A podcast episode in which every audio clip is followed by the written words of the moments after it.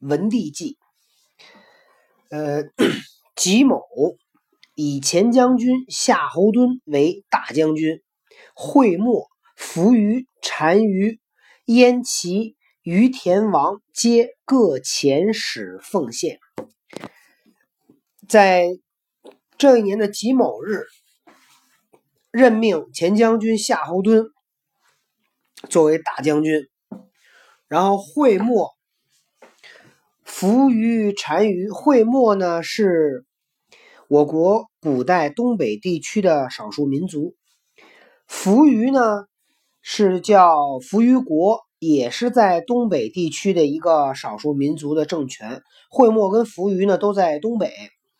燕齐和于田，燕齐呢是这个出自高昌故地啊，应该就是高昌故国。高昌呢，就在新疆的塔里木盆地。现在那个地方呢，还有一个遗迹叫高昌故城，是一个在黄土上挖出了这么样的一个城市。如果大家有时间，可以去新疆看一看，是非常有特色的一个地方啊，叫高昌故国。然后，呃，于田呢，也是在新疆，是在塔里木盆地的南端。在今天呢，应该是和田，和田的附近啊。那么燕齐和于田呢，都是在西北；会墨跟扶余呢，是在东北。说这几个少数民族的政权呢，来向这个夏侯惇呢进献，并且表示祝贺。呃，那肯定当年夏侯惇是为这个曹魏的政权立下了汗马功劳哈，南征北战。那附近周边的这些。小的地方政权呢，也是对他非常的敬重。魏书的注解呢，是有引自魏书的一个注解，叫丙戌令史官奏修崇黎西河之职，亲若昊天，立向日月星辰以奉天时。呃。文帝啊，当时应该是魏王哈，魏王曹丕命令史官来重新奏修啊，重新去这个上表啊，来去呃重新重新去建这个叫崇黎西河的这职务。崇黎和西河呢，嗯。重黎是古代传说中的人名，是重和黎这两个人呢，是西和和这两个两个民族的祖祖先。孔传啊，孔传这本书里写说，重祭西，黎祭和啊，就重西黎和，呃，也可以这么叫。那么尧命西和侍掌天地四时之官，使人神不扰。各得其序。尧帝命令羲和和来去执掌天地四时啊，来去掌这个呃天象啊，然后立法啊，让让这个人们呢有一个时间的概念可以遵循啊，就这样。所以这个魏魏王曹丕呢，命令史官呢要重修历法。陈松之案。魏书有誓言而不闻其旨也。丁亥令曰：故尚书仆射毛玠、奉常王修、梁茂、郎中令袁焕、少府谢焕、万钱、中尉徐毅、国渊等，皆忠直在朝，屡导仁义，并早继世，而子孙凌迟，恻然悯之，皆拜。其皆拜子南为郎中。丁亥日，魏王有令说：“这个前面提到的这几个人啊，这个毛玠啊、王修等等，这么几位，应该都是一些文臣。这些人呢，在朝廷做官的时候呢，非常的忠正耿直，然后呢，就是非常讲究仁义。但是呢，他们相继都去世了。”可是他们的子孙呢，叫凌迟。凌迟是指败坏、衰败的意思，就是他们子孙啊，呃，这个不能够继承他父辈的这个这个忠义。恻然悯之，恻然呢是指哀怜貌、悲伤貌，就是有点可怜他们。悯呢是指忧患和痛心啊，也是爱抚和抚养的意思。就是这个魏王觉着这些人啊不懂事儿，呃，败坏了这个先人的名声，但是呢又比较可怜。那他们毕竟祖先。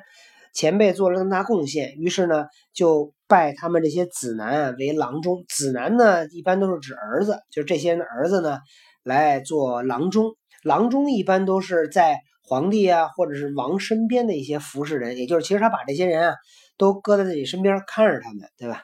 一方面呢，也是对他们负责，要培养他们；另外一个呢，我估计也是怕他们闹事儿，就相当于把他们搁身边看着。夏四月丁巳，饶安县沿白志见，庚午，大将军夏侯惇薨。饶安是指兖州的渤海郡，呃，饶安县。在饶安县呢，有人报告说出现了白雉。白雉呢，就是白色羽毛的野鸡啊，雉就是指野鸡。在古代的时候呢，只认为是那个瑞鸟，就是翔鸟。庚午啊，庚午这天呢。大将军夏侯惇薨。呃，这个夏侯惇呢，字元让，沛国谯人，汉末三国时期的曹魏名将，西汉开国元勋夏侯婴的后代。呵，夏侯婴的后代啊，真的假的啊？曹操起兵的时候呢，夏侯惇是其最早的将领之一。然后跟吕布打仗的时候呢，曾一度被擒为擒为人质。又被刘史射射瞎左眼，所以夏侯惇是一个眼睛啊，独眼龙。但是呢，非常的厉害，多次为曹操镇守后方，功勋卓著，官至大将军，封高乡高安乡侯，追谥忠侯。你看他这个谥号是忠啊，说明这个人对对他的这个皇帝啊，或者是王啊，非常的忠诚。青龙元年。啊，公元二百三十三年，也就是夏侯惇死了的十几年以后，得以配享太祖庙庭，把这个夏侯惇的牌位啊，就摆在那个太祖的牌位边上了，就说明这个夏侯惇在他们夏侯氏啊、曹氏的这个地位呢，非常的高。呃。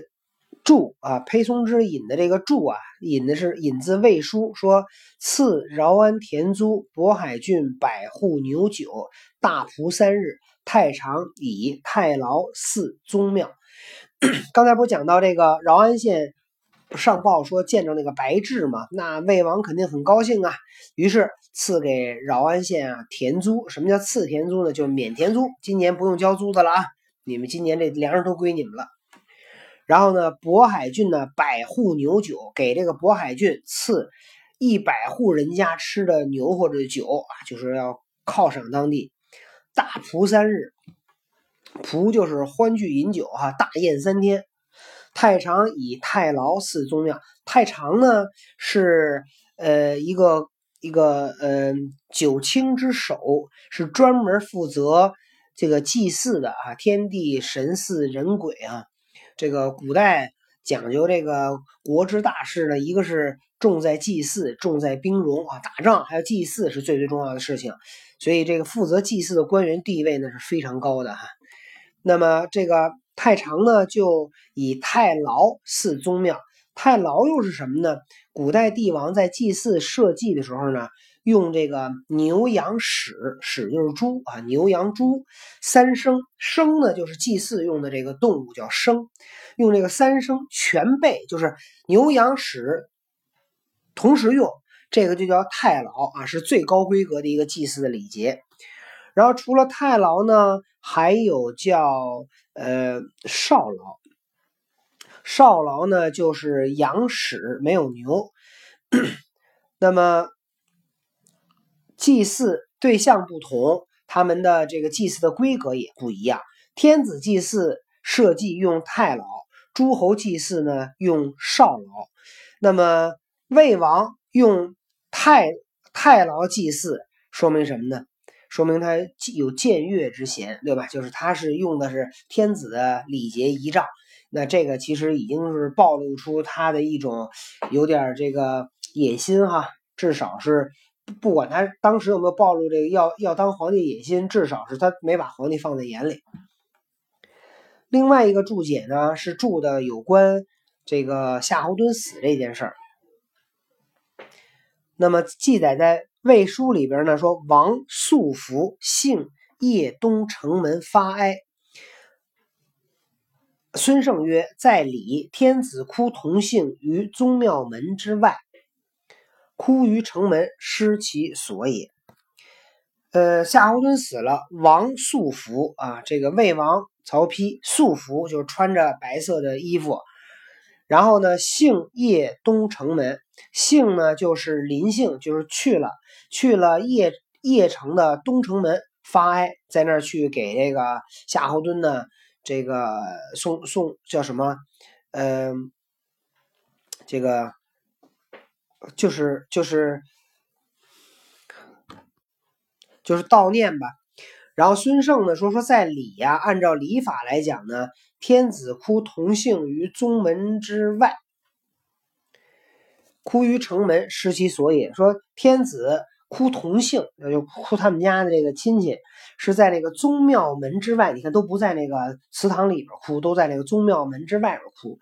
哭于城门失其所也，说这个这个魏王在城门那儿哭，这个不是他应该哭的地儿。就说这个魏王这人不是特别的讲理，嗯，被人给批评了。五月戊寅，天子命王追尊。皇祖太尉曰太王，夫人丁氏曰太王后。太王后，往后往后一直往后，太太往后，太往后封王子睿为武德侯。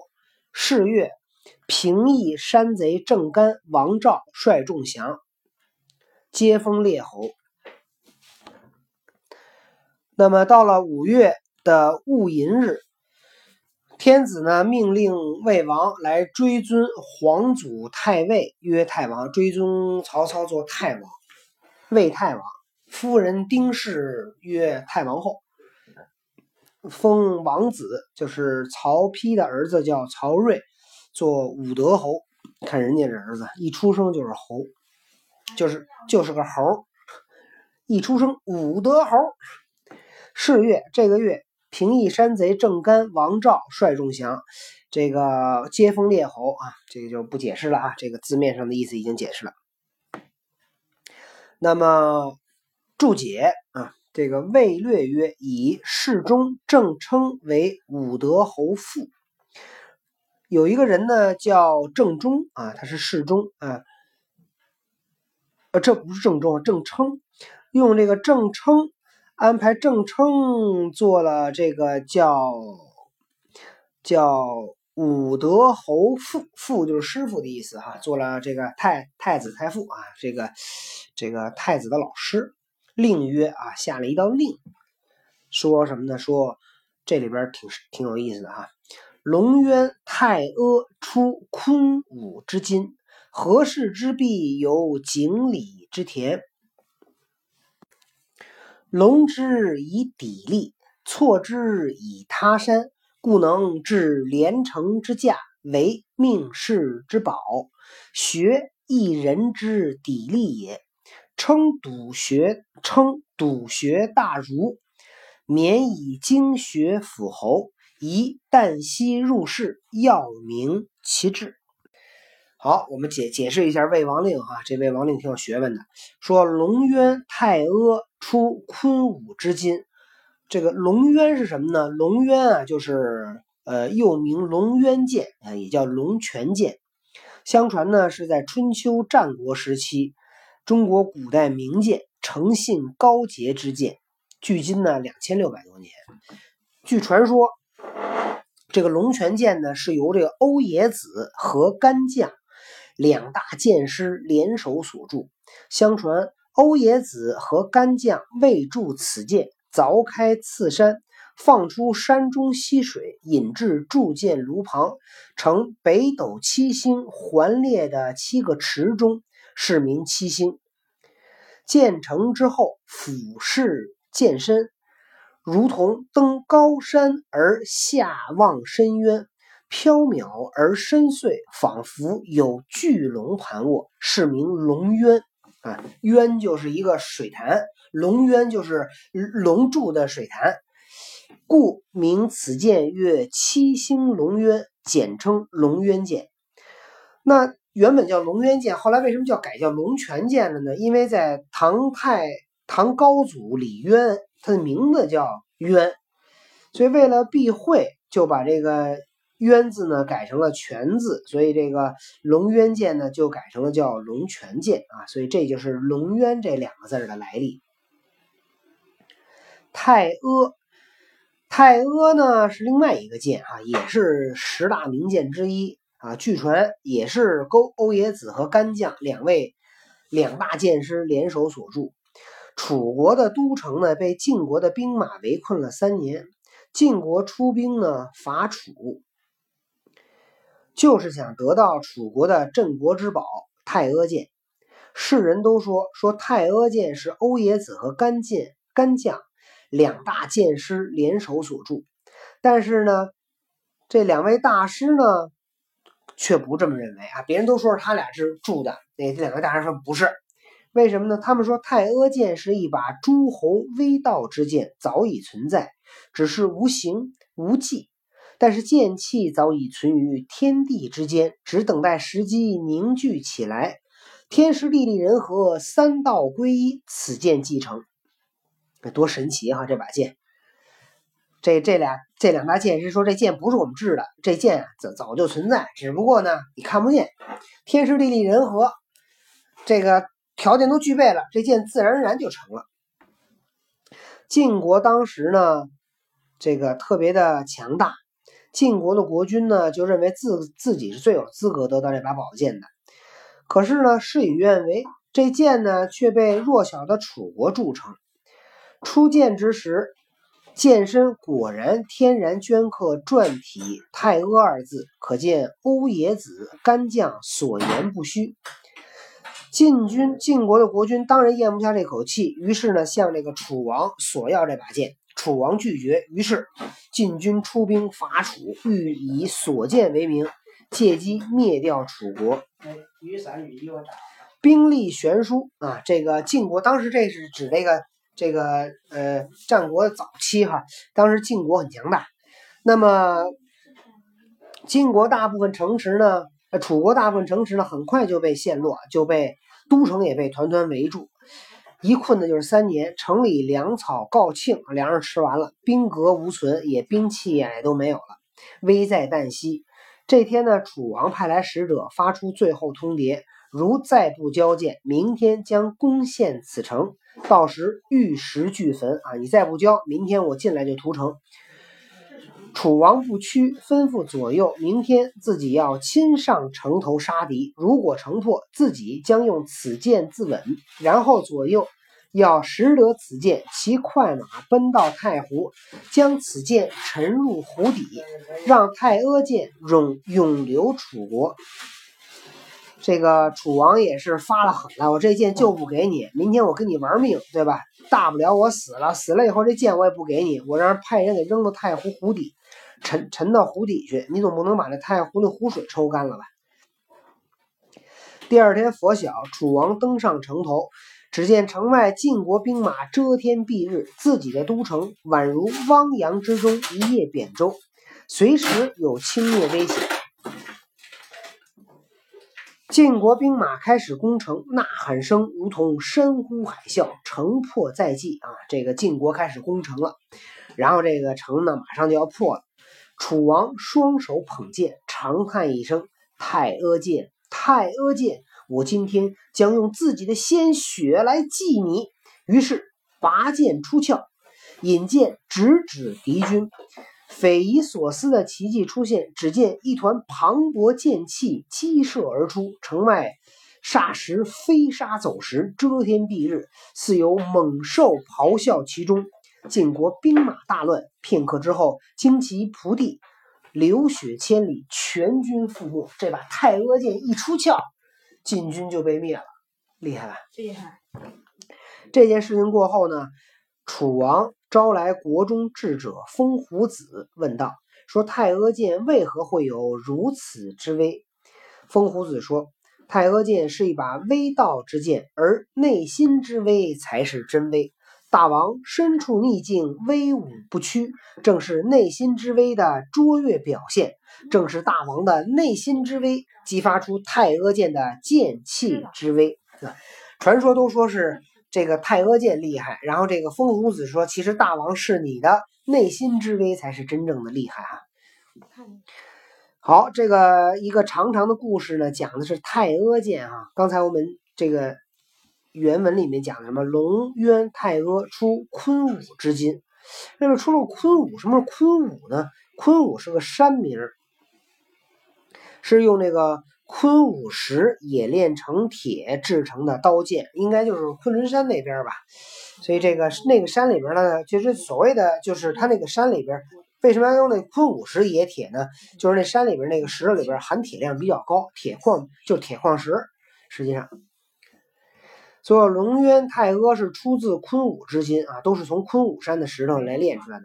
和氏之壁由井里之田，和氏璧呢是从那个井里边的一个田地里边挖出来的。龙之以砥砺，龙呢就是磨剑，磨这个剑砥砺，砥砺呢是指砥是指细的磨刀石，砺是指粗糙的磨刀石，就是在粗的磨刀石和细的磨刀石上呢来磨它，就是磨练的意思，实际上。错之以他身，故能置连城之驾，为命世之宝。就说这个龙渊龙渊太阿呀，虽然出自昆武之心，但是呢，必须要磨，必须要把它磨成宝剑，才能呢有连城的连城之价啊，连连这个价值连城，命世之宝是个宝贝。学一人之砥砺也。注意听哈，学就是学习，学习也是。对人进行磨不断的磨练，称笃学大儒，称刚才不说了吗？世中叫正称，称呢是个这个儒学大师，免之免以经学辅侯，说你啊要用你学的这些经学呢来辅助武德侯，武德侯就是曹睿，曹丕的儿子，宜旦夕入室，你最好每天一早一晚就来服侍太子，要明其志。来去指引他啊，来去这个立下他伟大的志向。那这段话呢，中间里面有很多故事哈，但是我觉得呢，很值得我们去呃学习啊。就是太龙渊太阿出昆武之金，何氏之璧有井里之田，龙之以砥砺，错之以他山，故能治连城之架，为命世之宝。学亦人之砥砺也，所以我想这里面我们学到就是，无论你是一把宝剑，还是一块精美的和氏璧，都需要去不断的磨练，不断的这个打磨，才可以成为无价之宝。人的学习呢也是一样，也是要不断的打磨啊。好，今天的故事讲到这里，再见。